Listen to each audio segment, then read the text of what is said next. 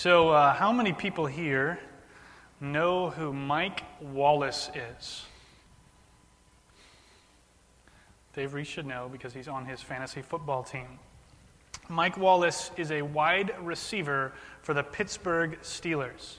He, uh, he went to college in Mississippi, at Mississippi, and he's been in the NFL for three years now.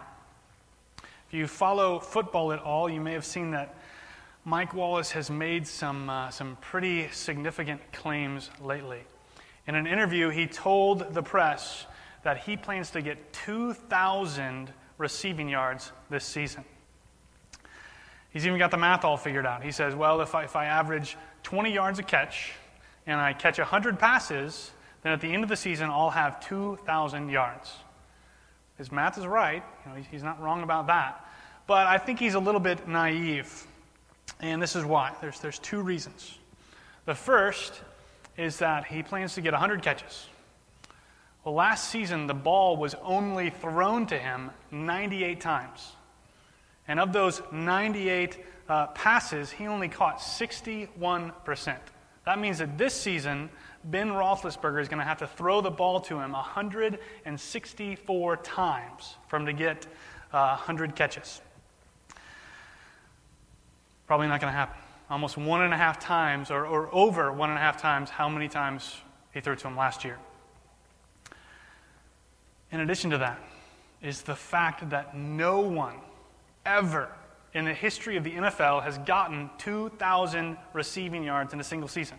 Not Jerry Rice, not Isaac Bruce, not Randy Moss. No one ever in an NFL season has gotten 2,000 yards. Mike Wallace says he's going to do it this year. Personally, you know, I, I hope he doesn't, just so Dave doesn't beat me in fantasy football. But I also think it's unlikely. But statistics aside, the only way we'll know whether or not he's going to back up what he said is how he performs this year on the field. He's, he's made these claims, and now we have to wait and see whether he's going to back them up in action. In Jesus' day, the people that, that have listened to him give the Sermon on the Mount. To them, he would have made even more outlandish claims than Mike Wallace is, is making regarding football. Jesus said that he is a greater authority than the Old Testament law. He said he's the one who rightly understands it. He said he's the one who fulfills it. He said that he's the one who is going to usher in the kingdom of heaven. He said, I, am proclaiming that the kingdom of heaven is at hand. So Jesus is, is claiming all these things. All these people are listening to him.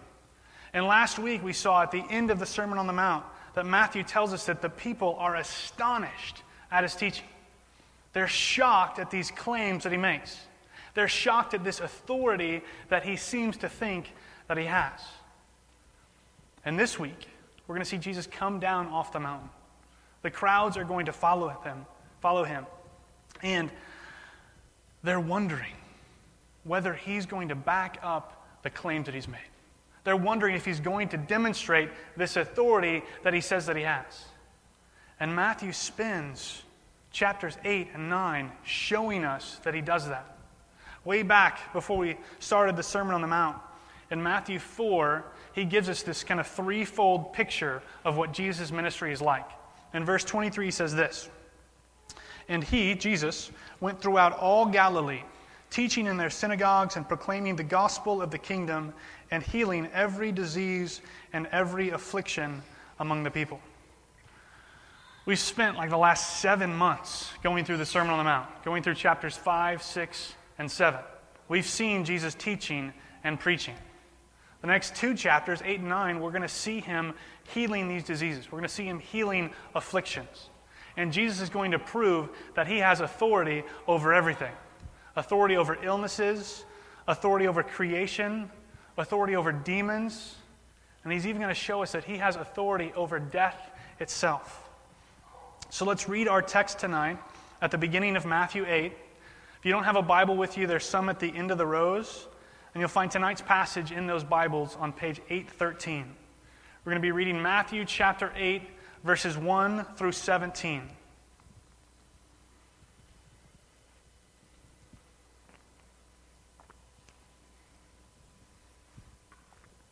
Verse 1.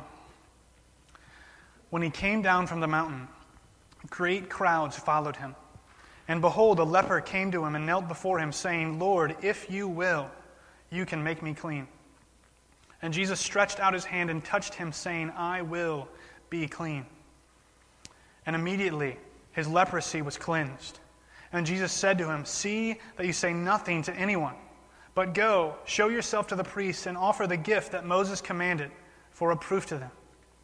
Verse 5 When he entered Capernaum, a centurion came forward to him, appealing to him, Lord, my servant is lying paralyzed at home, suffering terribly. And he said to him, I will come and heal him. But the centurion replied, Lord, I am not worthy to have you come under my roof, but only say the word, and my servant will be healed. For I too am a man under authority, with soldiers under me. And I say to one, Go, and he goes, and to another, Come, and he comes, and to my servant, Do this, and he does it. When Jesus heard this, he marveled and said to those who followed him, Truly, I tell you, with no one in Israel have I found such faith. I tell you, many will come from east and west and recline at table with Abraham, Isaac, and Jacob in the kingdom of heaven, while the sons of the kingdom will be thrown into the outer darkness. In that place there will be weeping and gnashing of teeth. And to the centurion, Jesus said, Go, let it be done for you as you have believed. And the servant was healed at that very moment. Verse 14. And when Jesus entered Peter's house, he saw his mother in law lying sick with a fever. He touched her hand, and the fever left her, and she rose and began to serve him. That evening they brought to him many who were oppressed by demons, and he cast out the spirits with a word and healed all who were sick. This was to fulfill what was spoken by the prophet Isaiah. He took our illnesses and bore our diseases. The main point of this passage, what Matthew is trying to show us in chapters 8 and 9, is that Jesus' authority is real. He, he backs up what he says. He is the Messiah. And his healing ministry proves that. His healing ministry shows that he is the one who can make these claims. So look at this first little chunk here in verses 1 through 4. Jesus comes down from the mountain, and, and there's crowds with him. These crowds are following him. And not long after he comes down the mountain, this leper comes to him. Now, leprosy is this disease that the Jews are scared of. They don't understand it, they're afraid of it, it's not this, this one disease like it is today, it's a collection of these skin conditions that they can't explain. They don't know of any healing for this disease other than the, the intervention of God Himself. He's the only one that can heal it. And a lot of times, when someone has leprosy, they believe that they have it because they are cursed by God. Something that they did caused God to give them this disease. In addition to all that, the lepers had to, had to live by themselves. They couldn't touch anyone. No one could touch them. No one really wanted to be around them. It was this gross, disgusting, unclean disease. And the Jews didn't want anything to do with it. And so he comes and he kneels down before Jesus. And you can just kind of imagine the crowds backing away from Jesus, backing away from this man before him, because, because they don't want what he's got. Notice what the leper says to Jesus. He says, Lord, if you will, you can make me clean. This shows us that this leper knows who Jesus is. He's, he's heard about his healing ministry, he's heard what he's done. He, does, he doesn't question whether or not Jesus can do it. He says, if, if you want to. If you decide to do this for me, you can do it. He places his faith in Jesus and asks him to do it. And look at what happens next. This is really important It says Jesus stretched out his hand and touched him. Jesus touches this leper, this leper who, who probably hadn't experienced the touch of another person in a very long time. And Jesus touches him. And I can imagine as this happens, the crowds gasp. They're shocked that Jesus has touched this person. Some people maybe even thought, well, this ministry didn't last very long. He touched this guy, and now he's done. He's, he's unclean just like he is. He's got to go away from everyone just like he does. He's not going to survive this. In the book of Leviticus, it says this about leprosy The leprous person who has the disease shall wear torn clothes, and let the hair of his head hang loose, and he shall cover his upper lip and cry out, Unclean, unclean. He shall remain unclean as long as he has the disease. He is unclean. He shall live alone. His dwelling shall be outside the camp. So these lepers have to, to wear torn clothing, you know, long, crazy hair, and walk around, and everywhere they go, they have to cover their mouth and say, unclean, unclean. And they had to do this so that everyone would know that someone with leprosy was there, so they wouldn't accidentally touch them, so they wouldn't accidentally get infected and become unclean themselves. And so this guy comes to Jesus, and Jesus willingly touches him. Now, everybody would have known that when something that's unclean comes into contact with something that's clean, it becomes unclean. It, it never works the other way, ever. Whenever the unclean touches the clean, the clean becomes unclean. But in Matthew, we see something different. In Matthew, Jesus touches this leper. He touches this man who is unclean, who's been told that he's unclean by everyone. And immediately, Matthew tells us, immediately he becomes clean. We see the same thing in the gospel. We see Jesus come into the world as a child, as, as a human child. He takes on flesh. He undergoes temptation, struggle, humanity. He experiences everything that we experience, and yet he remained clean through it. He took on flesh which is unclean, and he remained clean. And even though he lived a perfect life, despite his humanity, we know what happens. We know that he's punished as if he is unclean. And on the cross, Jesus does for us exactly what he does for this leper in Matthew 8. He takes on all of our uncleanness, he takes it all on, and he makes us clean. The Father takes away our impurities, takes away our uncleanness, and makes us clean. When Jesus touches the leper, he becomes clean like him, not, not the other way around. Look at verse 4. Jesus said to him, See that you say nothing to anyone, but go, show yourself to the priest, and offer the gift that Moses commanded for a proof to them we need to answer two questions about this verse. The first question is why does Jesus tell this guy to be silent? He's just done this amazing thing. Everybody there would have been completely shocked by what he did. And he tells the guy not to tell anyone. Why? Why not advertise that? Why not print up a postcard and send it to all the addresses in Capernaum and tell them what's going on? It's because Jesus doesn't want to be seen as a guy who just works miracles. That's not what he wants to emphasize. That's only a small part of his mission as the Messiah. He doesn't want to be known for that. He doesn't want people to follow him for those reasons. He wants people to follow him because he's bringing in the kingdom of God, because he's proclaiming repentance and forgiveness, and that's what his goal is to bring.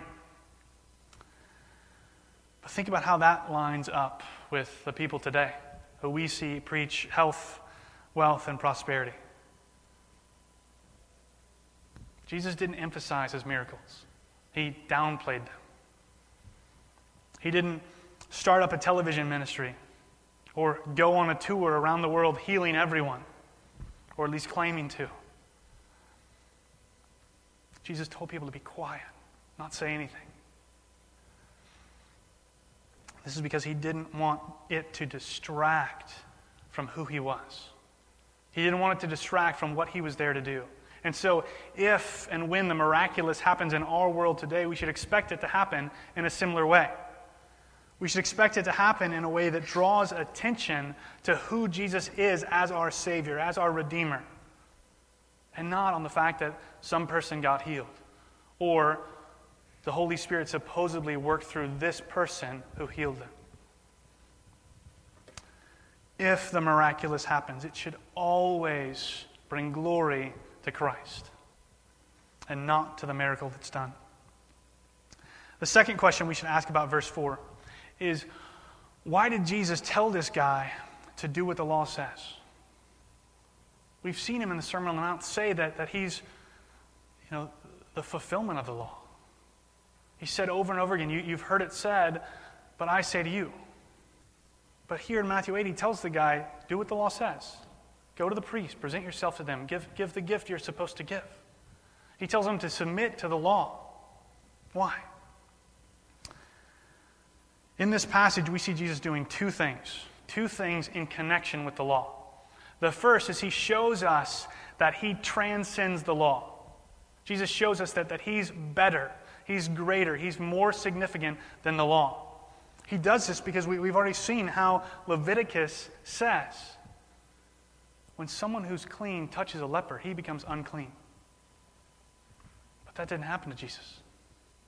The law says that's what should happen. The law says that's the way it works. But Jesus says, no, it doesn't work that way. I touch this man and I make him clean. And that shows us that Jesus is more significant than the law. He can do what the law says shouldn't happen because he's greater than the law. The law is under his authority, not the other way around. And when he, when he sends this guy to the priest, he's showing that the law validates who he is. See, this guy goes to the priest, he gives the gift, and the priest looks him over, checks him out. He's, he's seen whether or not this man has actually been healed, whether or not this man is actually clean, if he can return to the people, if it's really happened. Jesus uses the law to show that he has really done what he said he did. He uses the law to show that Jesus is clean and this man is clean. And so essentially, what verse 4 is saying, Jesus has cleansed the leper. Jesus has healed this man. The priest says it, the law says it. Jesus is who he says he is. Let's look at this next healing the centurion who comes to Jesus. So Jesus enters Capernaum, and this Roman centurion comes to him. And he says, I've got a servant who is sick, he's, he's paralyzed, he's suffering terribly. Now, a centurion is a, a Roman military officer who's over 100 guys. He's got the servant who's sick, and he comes to Jesus. And just like in the story of the leper we just read, Jesus is willing to go heal this person. Jesus is willing to go to the centurion's house and, and heal his servant. But the centurion interrupts him. Look at what he says in verses 8 and 9. He says, But the centurion replied, Lord, I am not worthy to have you come under my roof. But only say the word, and my servant will be healed. For I too am a man under authority, with soldiers under me. And I say to one, Go, and he goes, and to another, Come, and he comes, and to my servant, Do this, and he does it. One of the first things we should see in this story is this centurion's humility. He's a guy who is used to people being intimidated by him. He commands 100 soldiers. They're at his disposal. They do what he says. And so when he's in the land, when he's in Galilee, people are scared of him. They respect him, they're intimidated by him. And yet when he comes to Jesus, he doesn't act that way. He doesn't act entitled. He doesn't command Jesus to come to his house and heal him. He submits to Jesus' authority. He recognizes it. He sees it. And we should do the same thing. When we come to God in worship, when we come to God in prayer, when we read the Word, when we study the Bible, we should recognize that God has an authority that we don't have. He's over us, His Word is over us, always. We should be humble like this centurion and not act like we're entitled, not like we deserve it, not like God needs something from us. He doesn't need anything from us. We need everything from him. And the centurion recognizes that. And what he shows, or what he says to Jesus, he shows that he understands authority. He's this military man who surely has, has been in this life forever. And he gets the concept of authority. He gets that Jesus is demonstrating his authority. He explains it. He says, You know, I, I tell somebody to do something and they do it. And that's because he recognizes that he too is a man under authority. He knows that he's under the authority of the emperor. He's in Galilee because the emperor told him to be in Galilee. And if one of his soldiers doesn't do what he says, he's not just defying the centurion, he's defying the emperor. That's the way it works. I'm not in the military, but if you defy the order of your commanding officer, you're not just defying his order. You're to find his order and all the authority that he possesses as a representative of the military. And that's exactly what's happening here. The centurion understands this concept. And what it shows is that he has faith that Jesus is who he says he is. He knows that Jesus possesses the authority that he possesses because God has given it to him. God, who created the world, who everything in creation is under his authority, including this illness, this illness that this centurion servant has. And so he knows. Because Jesus is under that authority. If he says that illness needs to be healed, it will be healed because it will obey him, because it's under his authority. And so he doesn't even want him to come into his house. He recognizes that Jesus can heal his servant just through his word because His Word is the same thing as God's Word. His Word carries all the authority that the Creator has. So He knows. He just has to say the Word, and His servant will be healed. Let's look at how, the, how Jesus responds to what He says. Matthew tells us that when Jesus heard this, he marveled and said to those who followed him, Truly I tell you, with no one in Israel have I found such faith. I tell you, many will come from east and west and recline at table with Abraham, Isaac, and Jacob in the kingdom of heaven, while the sons of the kingdom will be thrown into the outer darkness. In that place there will be weeping and gnashing of teeth. So Jesus is having this conversation with the centurion. The centurion says what we just saw him say, and he turns. Jesus turns and addresses the crowds, these people who are following him. He's going to use this moment to teach them something. And he says that nowhere in Israel, all the Jewish people he's encountered, he hasn't seen faith like this centurion has. And he says people are going to come from all over the place, from the east and the west. He's not just talking, you know, geographical places. He's saying from everywhere. From, from the ends of the earth, people are going to come and they are going to celebrate the, the full arrival of the kingdom of God with Abraham, Isaac, and Jacob. This is going to happen. He says, but the sons of the kingdom aren't going to be there. They're going to be left out. And this, this phrase, sons of the kingdom, it's, it's an ironic name for the people of Israel. You see, they actually are descendants of Abraham. They're descendants of Isaac. They're descendants of Jacob. They're these people who are, who are the sons of the kingdom. They're supposed to be part of the kingdom because they're related to them. But Jesus says they're going to be left out. They're going to be left out. And what Jesus is hinting at here is he's hinting at this, this idea that's going to get developed further in the New Testament. And that's that being in the kingdom or out of the kingdom, it's not just about genetics anymore. It's not just about who you're related to or who you're not related to, or whether or not you're actually a descendant of Abraham. Jesus commends this centurion not because of who his grandparents were, he commends him for his faith. That's what matters now. The, the Gentiles, people from everywhere, are going to be included because of their faith, not because of who they're related to. And we should be excited about that because most of us, if not all of us, are Gentiles.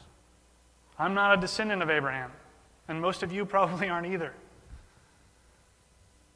And so this shift is starting to happen. We're starting to see this change in the New Testament where faith is more important than who you're related to, it's more important than what your lineage is.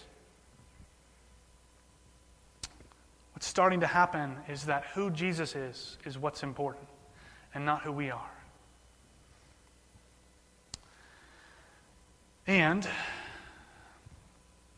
what Jesus says here about this, this place, this, this outer darkness where, where people are going to go if they don't have this faith that he's talking about.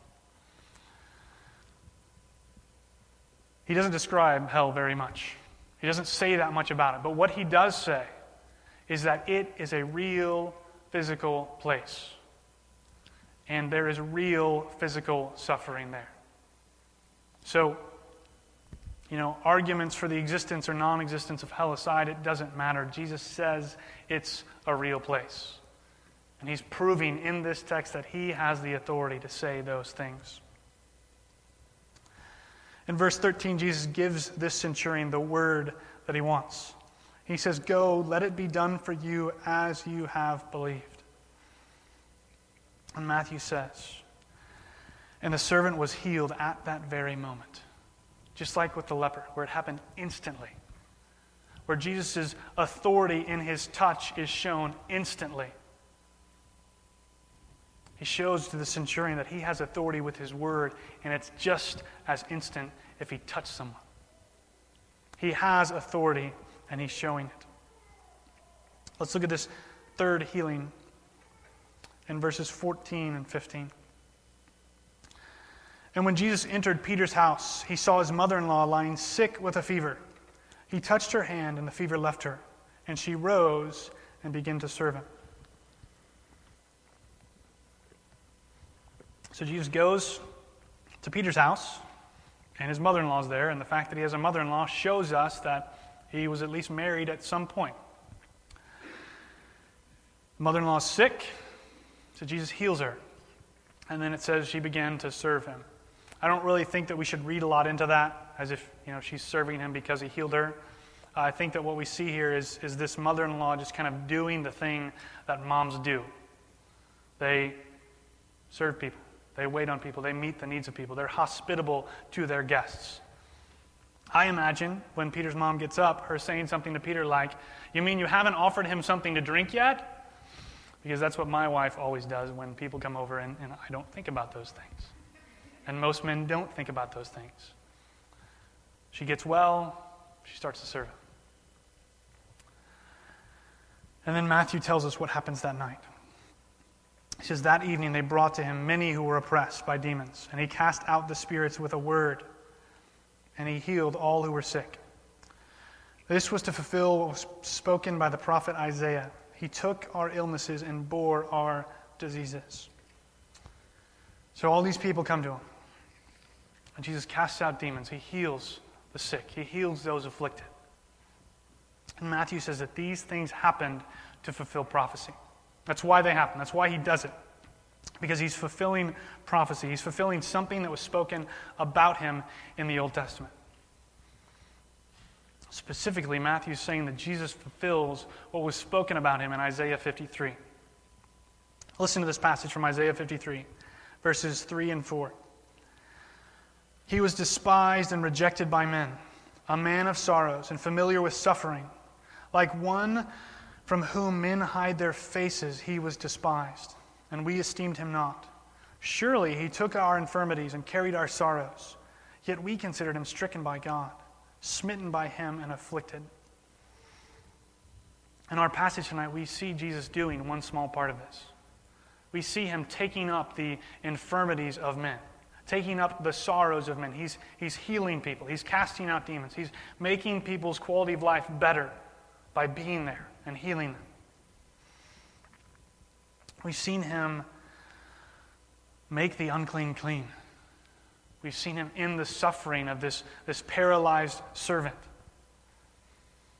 We've seen him cast out demons. We've seen him heal all these afflictions from, from this, this fever that Peter's mom has to the, the most disgusting, uh, unknown disease like leprosy.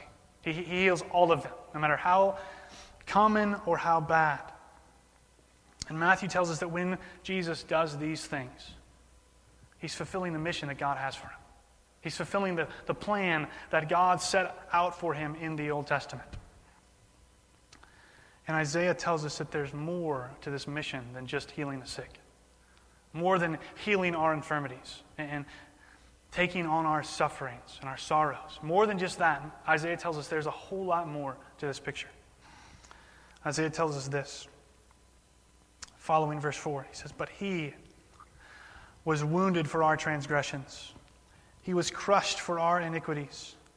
Upon him was the chastisement that brought us peace, and with his stripes we are healed. All we like sheep have gone astray. We have turned everyone to his own way. And the Lord has laid on him the iniquity of us all. This is the main part of Jesus' mission. This is why he downplays his healing, because he wants to emphasize this part. Because the same Jesus who, who heals in Matthew 8 and 9 is the guy who dies on the cross in Matthew 27. And he knows that's coming. He knows that that's what he's here for. Healings just demonstrate that he is that person, that he is the Messiah who's going to accomplish that mission. And Isaiah tells us why he does that, why he dies. He says it's for our iniquities, for our sin, for what we've done. He's punished. His punishment brings us peace. His wounds heal us. Even though it's us. It's all of us who, who have rebelled against God, who have rejected God, who have despised God. Even though we deserve the punishment, Isaiah tells us that it's put on him for us.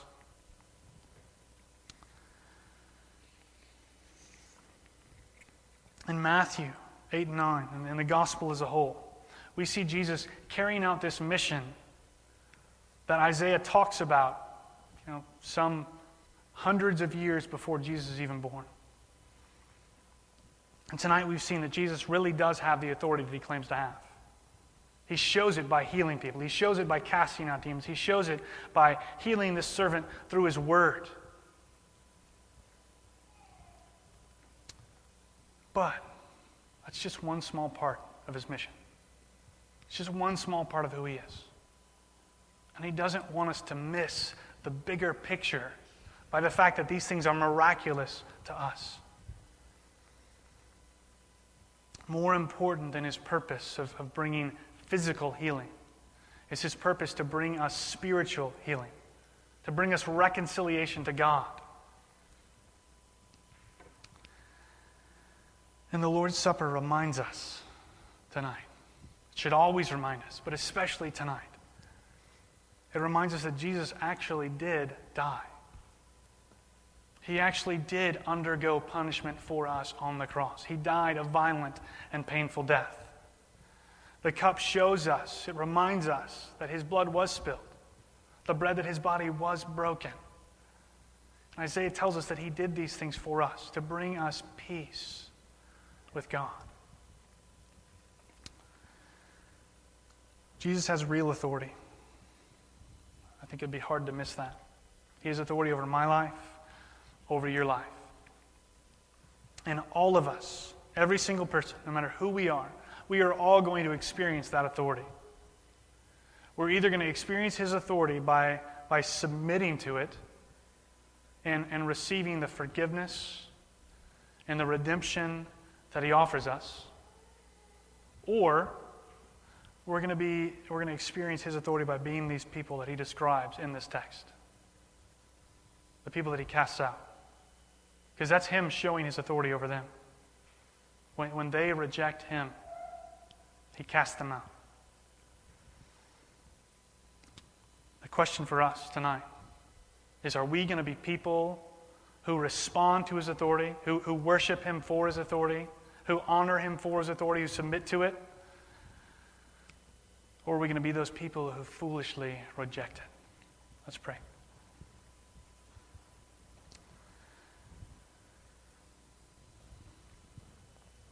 Father, we thank you